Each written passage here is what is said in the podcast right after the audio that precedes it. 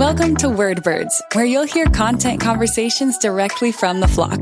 Join Christopher Willis in conversation with content experts and thought leaders as they chat about how to make the most out of your words in business. Here's your host, Chris.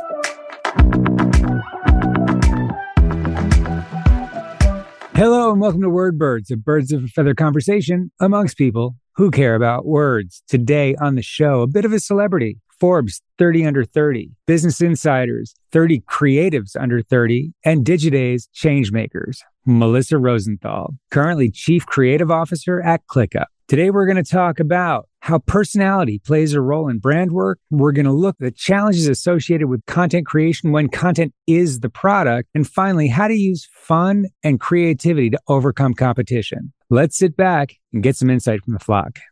Melissa, welcome to Wordbirds. Super excited to have you here. Thanks for having me. Excited to be here. Well, let's dig into some interesting things. I think with all the things that you've done, I mean, quite illustrious, Forbes 30 under 30, Business Insider's 30 most creative under 30, and Digiday's change makers, in addition to probably things I don't know about. Brand work seems to be one of the things that you've been engaged with for quite some time. I'd like to kind of understand how you see building personality and brand with content with creative? How do you load that in? Yeah, I mean, I think that like content is is so I would say saturated, right? Like everyone has a strategy for everything that they're doing across content. And if you don't differentiate through building what that personality is and that feeling and that tone and that sentiment that you want to get across, then you're just going to kind of fall flat. Think about the noise out there when you're consuming content. You see something and does it even make an impact in your mind? Like there's so few things I think that resonate these days that in order to really have an impact, you have to build that second layer of what the content is, where the content just isn't enough anymore. It's building in that aspect of personality. And then obviously, like, depends on the medium and depends on the format and depends on the target. And there are a lot of other kind of qualifiers of like how you do that and what the thought process is. But I think like it's not a nice to have anymore, just given just the sheer amount that people consume on a daily basis. And that's been the case for years. But, you know, especially in very, I would say, very competitive environments. It's really important to be able to differentiate. And a great way to do that is through building that personality, which reflects up to your brand. It's interesting because I think everybody in my role, I run a marketing organization, thinks that they know how their audience wants to hear them. And so the first thing that I did when I got to this company was define a tone of voice. And we did the normal marketing exercise of it's smart, but not arrogant. It's funny, but not sarcastic. It's blah, blah, blah, blah, blah, and a bunch of other characteristics that we wanted to build into the way that we communicate. But A, turning that into actionable guidelines is challenging. What does it really mean? And then B, governing that across an organization becomes a challenge. Once you've defined that personality, how are you making sure that personality is shining through in everything that you do? I think you have first to define it and to be able to do it, you really have to experiment with it, right? Like, I think to just go out there and be like, we know exactly what's going to land and exactly how we're going to do it that's probably not completely accurate. So giving yourself the opportunity and hopefully you have the backing of leadership and who, whoever's in charge to be able to take those chances and try things out and test. So it's all about testing. And then once you're able to do that, you feel that you see what's resonating. You can then kind of like, it's twofold. It's having that to start, right? It's having that North Star of like how you want to come across, what the tone is, what the personality is, and testing that. And then once it starts to really shine through, being able to say, what does that mean across like everything that we're creating? Right. Is it that extra spark of this, this, this? Because the more people that you layer on within any company, when I started, we were 60 or 70 people, and now we're about a thousand. So you have a lot of other voices and opinions in the room, which is fine, but you have to be able to like make sure that you always still have that spark and that throughput of what that personality is that runs through everything that you create. Because it's easy when you're working with product marketing for them to get very caught up in like the technical aspects aspects of things and the features and things that are important, of course, very important for marketing product, but there needs to be that element of differentiation. So it's kind of like, what does that look like? What does that feel like? And for us, it's kind of like inviting our users into our narrative with humor and with honesty to kind of cut through that like very, very corporate seriousness and just like supporting people's lifestyle of being productive and just doing that in a way way where we come off as like a friend that's there to help you through it. And I think that we do that and try to do that in everything that we do, whether it's a tweet or a series that we're doing on social or a performance ad or our user conference and the content that we put out and the feeling of that. And that put through everything. So kind of identifying what it means to you and then making sure that it shines through everything, regardless of how big the company gets and how many people you're working with. You can always like input that creative aspect of it. And do you think, I mean, I think the answer is yes, but do you think that being able to do that well, having an established personality that shines in the things that you do is part of the reason that you can grow a company from 50 or 60 people to a thousand people in the amount of time that you've done that?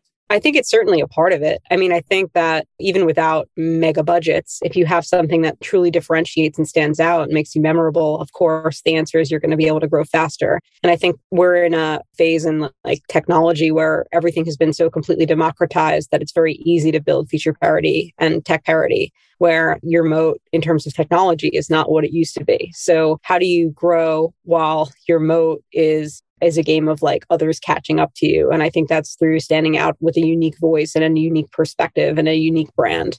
So I definitely think that that's one key factor. I mean, there are certainly others, right? There's like the product has to be great, the customer service has to be exceptional. It's not the only driver, but I think it's like one of a bunch of cylinders that need to be firing at the same time to be able to see the type of growth that we've been able to see. But if you changed up everything that you were doing right now from a tone of voice standpoint, from a terminology standpoint, that's going to have an impact Oh, right? Oh, 100%. I mean, and people will notice. I think that is cool because it shows that people resonate enough or it's memorable enough and differentiates enough that like there would be a huge impact or a shift if we were to change it up, which means we've built something that is memorable. And I think that it speaks to the business that you're in because a lot of businesses that were the size that ClickUp was when you got there don't have creative leads. Like that's not a thing. Yeah. You maybe have a content marketing person, but if you really want to do this right and grow based on creativity, there's a necessity that most businesses are not dealing Yeah. With. I mean, credit to Zeb, our CEO, who like had that foresight to say, hey, like this is an important part of how we want to differentiate ourselves. If we're able to like make ourselves famous to the niches that we're going after, we're going to have a competitive advantage there that others won't. I do think that that's like a really, I think it's such like probably an underrated thing thing that people aren't thinking about until maybe it's too late, where it's like, who are we in market? We're just marketing features. Wait, our features are very similar to others. Everyone is in the same category. Everyone's raising money and catching up. And then it's like, well, how do we build our moat? And I think moat is a lot about community and a lot about brand and identity and features and product, of course, but it's a big part of it. Okay. How did you know? Like,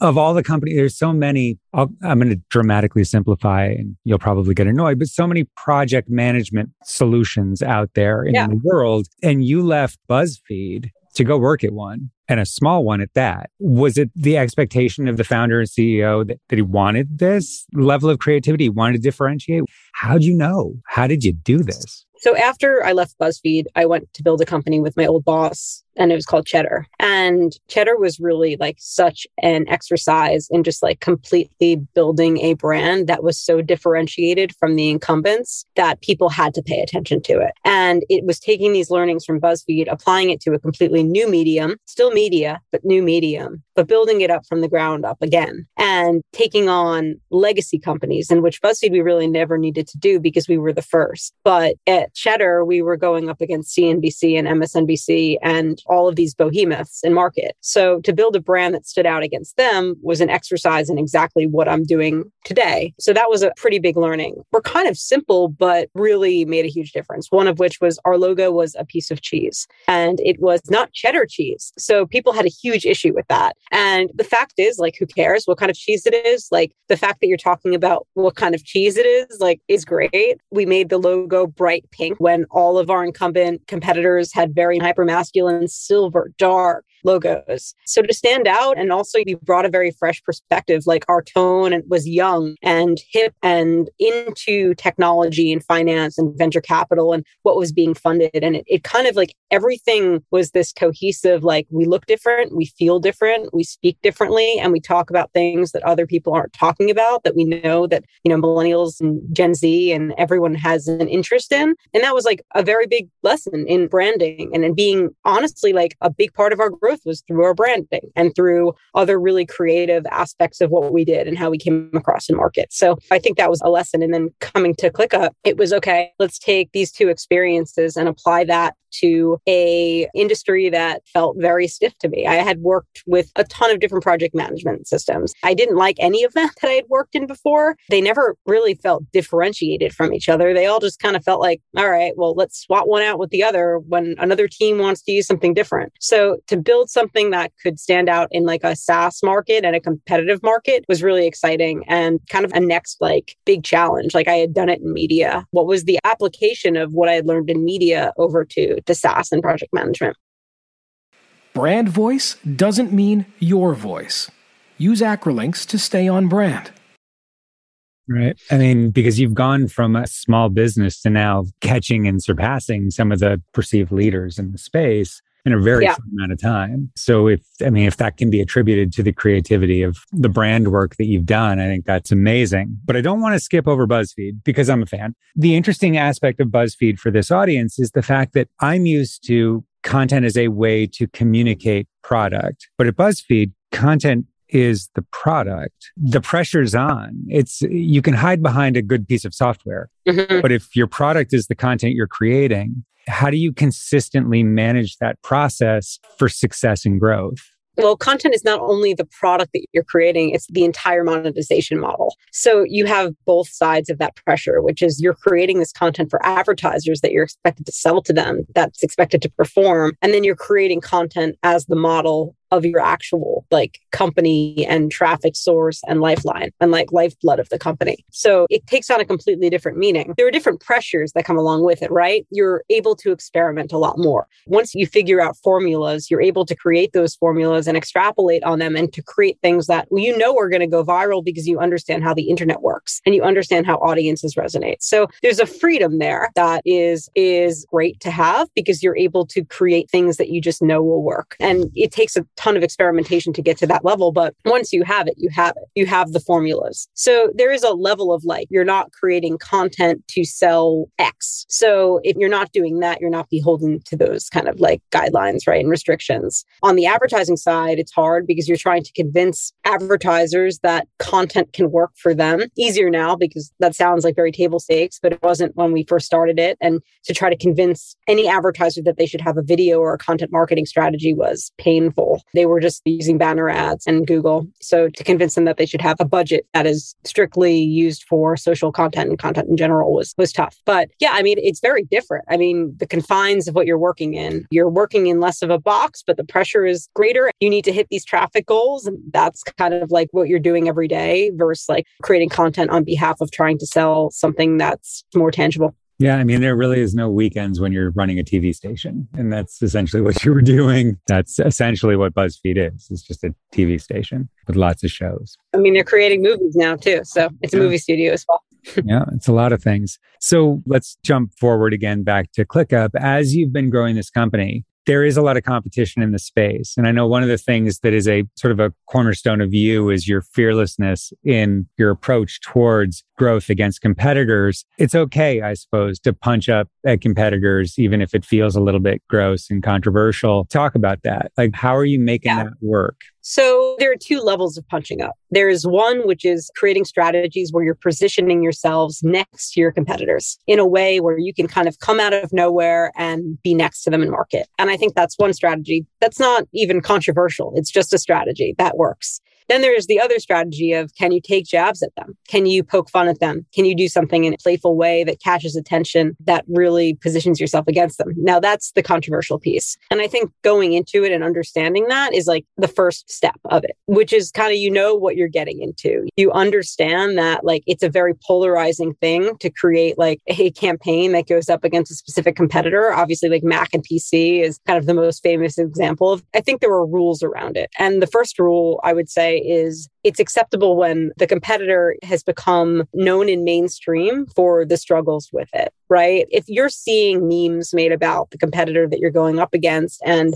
very, very clear frustrations and thousands of Reddit threads, you're a little bit almost playing with just like mainstream culture at that point. Less like going after like some random competitor. So I think there's that, which makes it, you're kind of like taking it from that step of like, okay, are we going to do this? This feels okay. Like this has become like this kind of cultural meme, right? And then you're able to then say, okay, what is step two of that? And step two of that is how do you do it in a way that isn't gross? Can you create like the content and the advertising that feels almost like a Saturday Night Live skit that has that like element of like smart humor? And yeah, of course, like not everyone is going to appreciate it. Some people are very touchy, polarizing. They don't think that that's appropriate. Oh, can't you talk about yourself and not go up against your competitors? But if you understand that and you go into it, then I think you can at least take that second step, which is the approach of like, how do we do this in a really smart way? And how do we create storylines and narratives that play to what we want to say, but do it in a way that is just like, you're going to think it's genius if you like it. And if you don't like it, you don't like it. Right. So I think that there are just kind of rules around it. Like we wouldn't do that against every single competitor that we have. It doesn't make sense to do that. But if you're able to do it because you feel like there's like culturally green grass around who you're going after and what you're saying about them, you can do it. And also, like, we take opportunities. Like, I think if you're going to give us airtime at your conference, say something ridiculous, like, we're going to act like a media company and we're going to take it and remix it and share it out. And I think that's like obviously very much a BuzzFeed mentality. It's like, how do we create something out of that and make it really funny and like make them regret it a little bit? And I think it's fun. It's also just like the competitive, like jousting, like can be fun and it should be looked at at that. And it doesn't need to be gross. Like Airtable put a billboard up right next to ours. And I celebrated that on my LinkedIn because I thought it was really funny. And I was like, you know what? This is great. Like having competitive fun is, I think, a great part of the industry. And I think bringing that back a little bit, there's nothing wrong with it. I think if it's done in a fun way, I appreciate it. I think it's smart. Do you know the people at the competitors' companies that you're doing it against?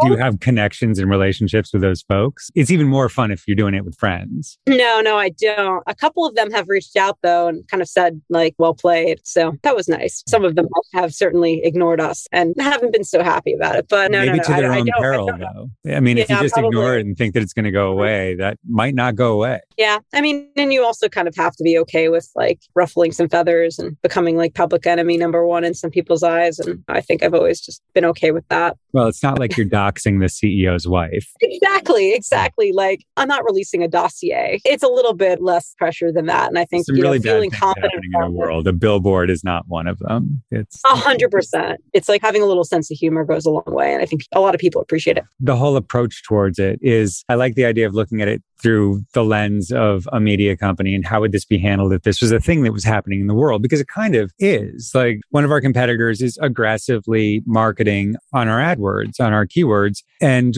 we're like, oh no, what are we going to do? I don't know. What would happen if this was someplace else in the world? And how do we look at that with a creativity of trying to solve this problem to our benefit in a way that's kind of fun, draws some entertainment around it and attention to us. I mean, that's a huge takeaway for me out of this is I don't need to go and burn their house down. I can have more fun than that. Doesn't need to be the big option. Fantastic. Melissa, this has been awesome. Thank you very much for being on the show. If people want to continue this conversation with you, what's the best way to get in touch? I am very easy to find on LinkedIn. Search my name, send me a message. Always open to chatting and meeting new people in the industry, outside of the industry. I really enjoy it. So please connect with me on LinkedIn. I'm happy to continue the conversation there. Excellent. Thank you again. And I hope to talk to you again soon.